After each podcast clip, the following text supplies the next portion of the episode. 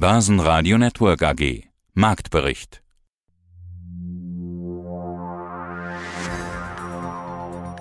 Aus dem Börsenradio Studio B begrüßt Sie heute Peter Heinrich.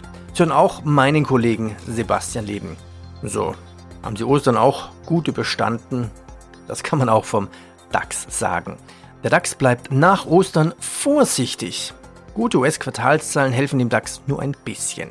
Er schloss bei minus 0,07% bei 14.173 Punkte. MDAX plus 0,1%, 30.724 Zähler. Ebenso unbeweglich ist der ATX in Wien als Total Return mit 6.676 Punkte, eine Differenz von minus 0,01%. Solange der DAX über 13.880 Punkte bleibt, charttechnisch, ist jederzeit eine Erholung möglich, so die Analysten von CMC.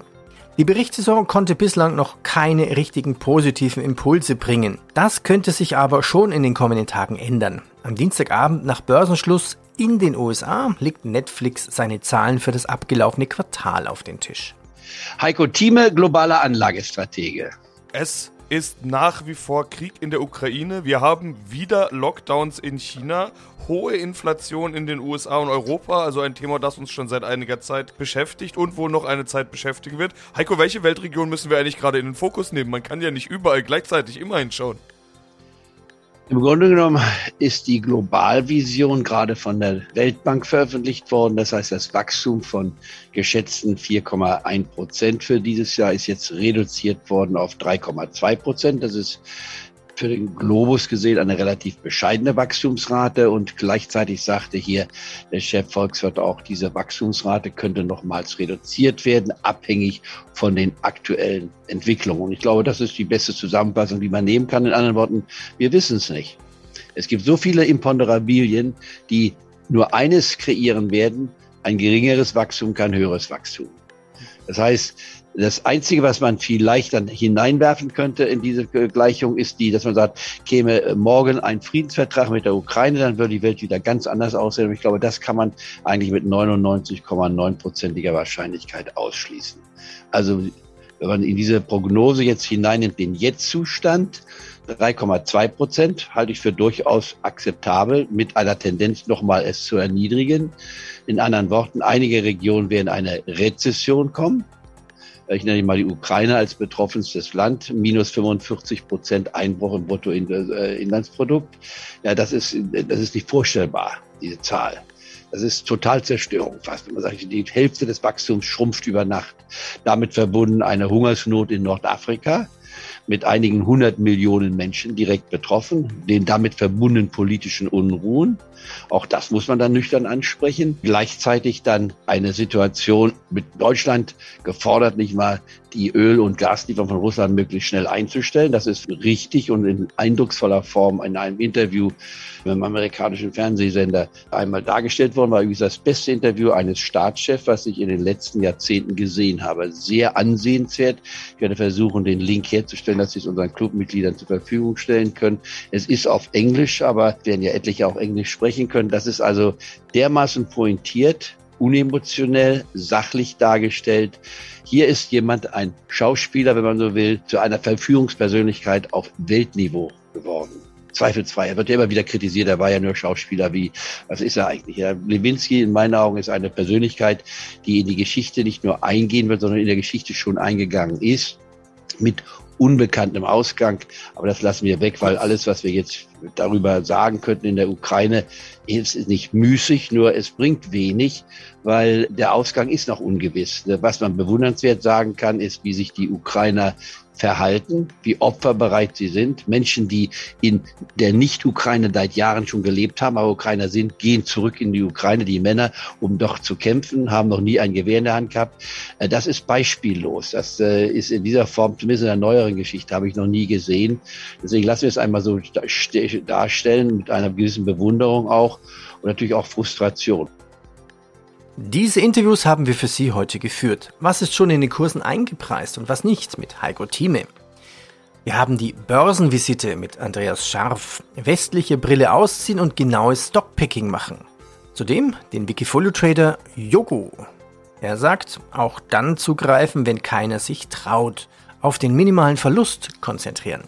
Was tun bei erhöhter Volatilität? Trendumfrage April. Strategien von mehr Risiko bis Absicherung mit strukturierten Produkten. Wienerberger im Nachhaltigkeitspodcast. Der CEO sagt, wollen der Natur etwas zurückgeben. Habitat für Tiere und Naherholungsräume für Menschen. Hallo, mein Name ist Thomas Hitschko. Auf Wikifolio bin ich unter dem Tradernamen JOGO. Ja, schöner Satz, wenn man keinen Cash hat, kann man nichts kaufen. Das stimmt. Gehen wir dein Portfolio durch. Es sind rund 20 Werte in deinem Depot. Ich habe mir sie angeguckt. Wenn man sie so anschaut, kann ich dann sagen, es sind eigentlich die Aktiengewinner nach Corona weiterhin jetzt die Gewinner in deinem Depot? Kann man definitiv so sagen, weil ich auch nichts großartig verändert habe. Da die Gewinner habe ich laufen lassen, teilweise dann im Sommer letzten Jahres auch Gewinne mitgenommen, um halt meine Cashquote zu erhöhen. Und so habe ich dann, ja, hauptsächlich die Top-Performer sind die Gewinner, weil ich es einfach schon länger im Portfolio habe. Dazu kommen halt jetzt ein paar Trades, die ich gestartet habe, um ein bisschen das Ganze zu ergänzen. Ja, schauen wir die Top-Performer an. Ich sortiere mal. Also, natürlich, Alphabet ist mit da oben, Amazon, Danaher. Danaher ist ein Alleskönner-Unternehmen, USA-Mischkonzern mit über wahrscheinlich 400 Unternehmen. Dann CrowdStrike. Was ist quasi momentan deine Lieblingsaktie, wo du sagst, auf die freue ich mich besonders? Meine Lieblingsaktie ist tatsächlich auch die, die am höchsten gewichtet ist im Portfolio. Das ist ein kleines, ja, Small Mid Cap aus Deutschland, beziehungsweise noch Sitz Malta, bald Sitz Schweden, die Media and Games Invest, weil ich einfach auch ein Gamer bin und die sowohl Gaming als auch den Bereich Medien bzw. Werbung im Portfolio haben und es meiner Meinung nach super Mischung, so 50-50 Gaming und Werben mit Influencern allem und so quasi eine Synergie geschaffen haben, die sehr spannend ist. Und ja, da ist es einfach meine, würde ich sagen, Lieblingsposition im Moment. Sortieren wir auch mal in den roten Bereich rein und da stelle ich jetzt eine Frage, die viele Anleger haben. Wie gehst du zum Beispiel mit einer Alibaba um? Die ist ja bei dir fast 40% im Minus und eine Xiaomi, also typisch China-Werte, die eigentlich es im letzten 12 Monaten sehr schwer hatten. Ja, definitiv. Also den Xiaomi habe ich auch einfach als Spekulationsinvestment genommen. Die habe ich im März, glaube ich, gekauft für 1,90 Euro. Jetzt ist es auf 1,40.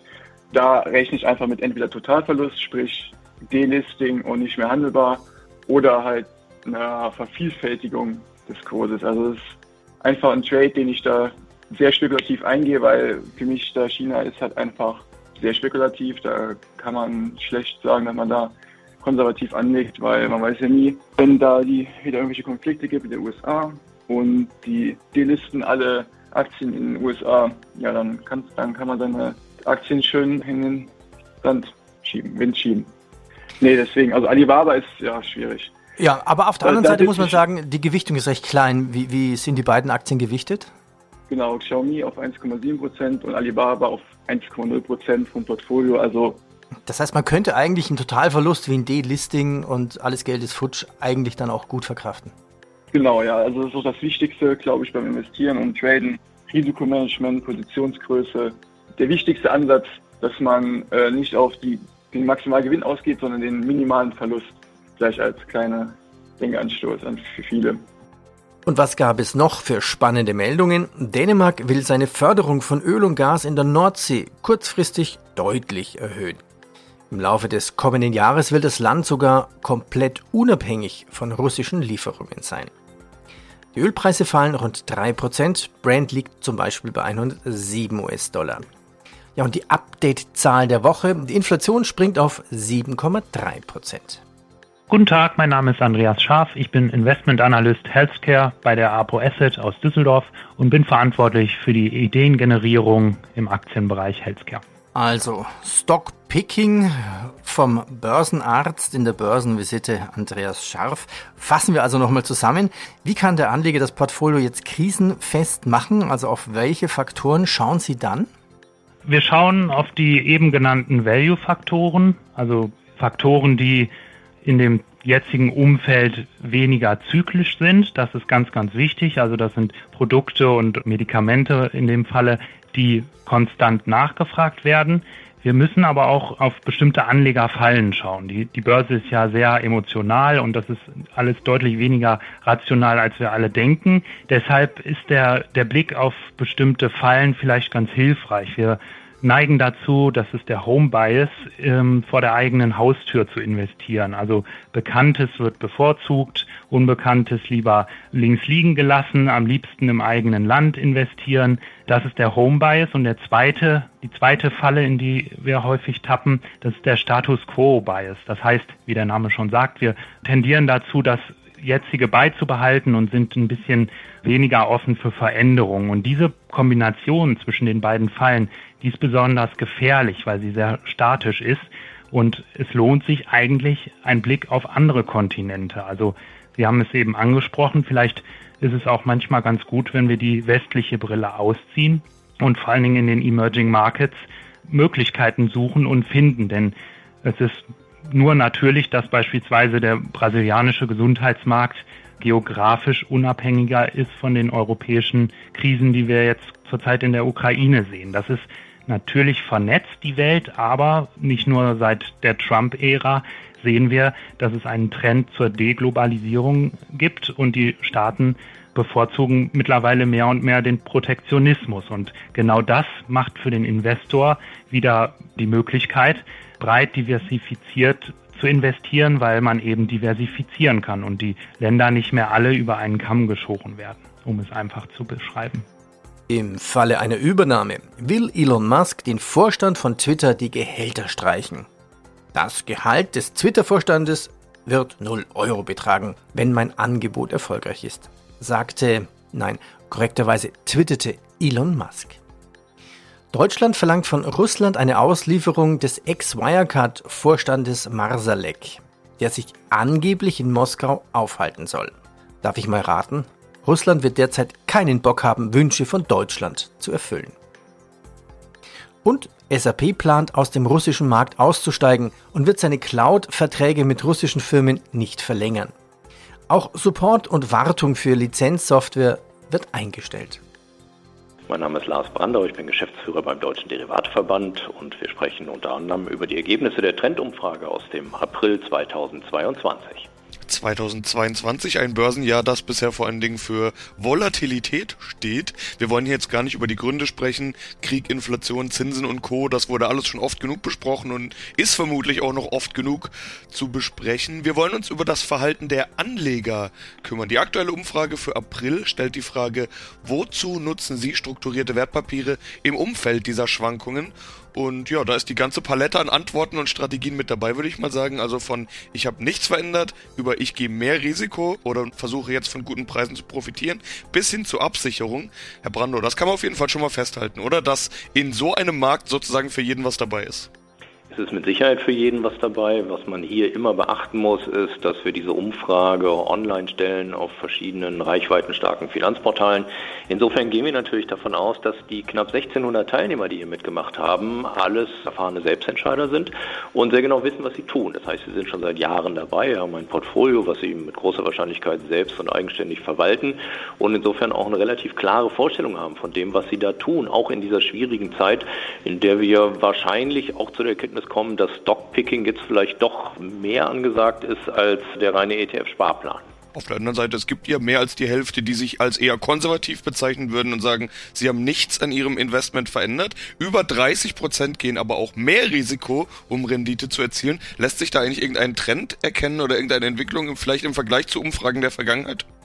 Ich glaube, der Trend, den man hier erkennen kann, ist auf jeden Fall der, dass strukturierte Wertpapiere, also Zertifikate und Optionsscheine, insbesondere zur Beimischung genutzt werden. Also niemand, der da mitgemacht hat, hat 100% seines gesamten Kapitals tatsächlich in strukturierten Wertpapieren angelegt, sondern als Beimischung. Und wenn wir uns das anschauen, dann macht das auch durchaus Sinn. Also selbst wenn jemand sehr konservativ ist und nichts verändert hat, und das sind hier immerhin 53% derer, die da geantwortet haben, dann heißt das ja nicht, dass die nur strukturierte Wertpapiere haben, sondern der Teil der strukturierten Wertpapiere innerhalb ihres Depots, den nutzen sie, um sozusagen die anderen Positionen zu allokieren und auszutarieren Und da kann es sein, dass der ein oder andere ein bisschen mehr Risiko nimmt oder ein bisschen weniger und insofern da wahrscheinlich auch gar nichts großartig ändern muss. Die, die Sie dann auch angesprochen haben, diese 30%, die sagen, ich versuche mit risikoreicheren Produkten mehr Rendite zu erzielen, die sind mit großer Wahrscheinlichkeit relativ konservativ aufgestellt in ihrer Masse der Anlage und versuchen mit dem, was sie darüber hinaus kaufen, zum Beispiel mit ausgezahlten Dividenden,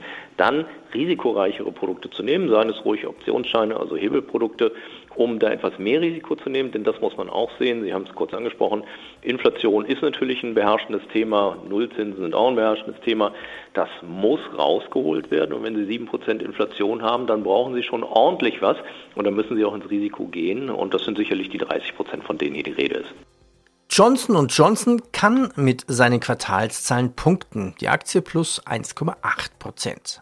Bei der Bank of America sank der Nettogewinn verglichen mit dem Vorjahreswert um 12% auf 7 Milliarden US-Dollar. Die Aktie trotzdem plus 3,25%. Der Opel-Motorkonzern Stellantis setzt seine Produktion in Russland komplett aus. Und die BMW-Produktion in China läuft wieder an, BMW plus 2,3%. Fritz Mosberg, Head of Group Research der Erste Group Bank AG. Wie ist der Markt in Wien mit den österreichischen Werten eigentlich seit Jahresanfang durchgekommen? Es hat schon einige Gewinnwarnungen und Revidierungen nach unten gegeben seitens der Gewinne, aber es ist natürlich naturgemäß vornehmlich eine Raiffeisenbank International in der Ukraine selbst, aber auch in Russland selber tätig und das zu einem erheblichen Ausmaß, weil dort fast 50% aller Erträge in diesen beiden Ländern generiert wird. Dann kann man natürlich sagen, eine OMV ist davon betroffen, beispielsweise auch durch das Abwerten der Nord Stream Pipeline.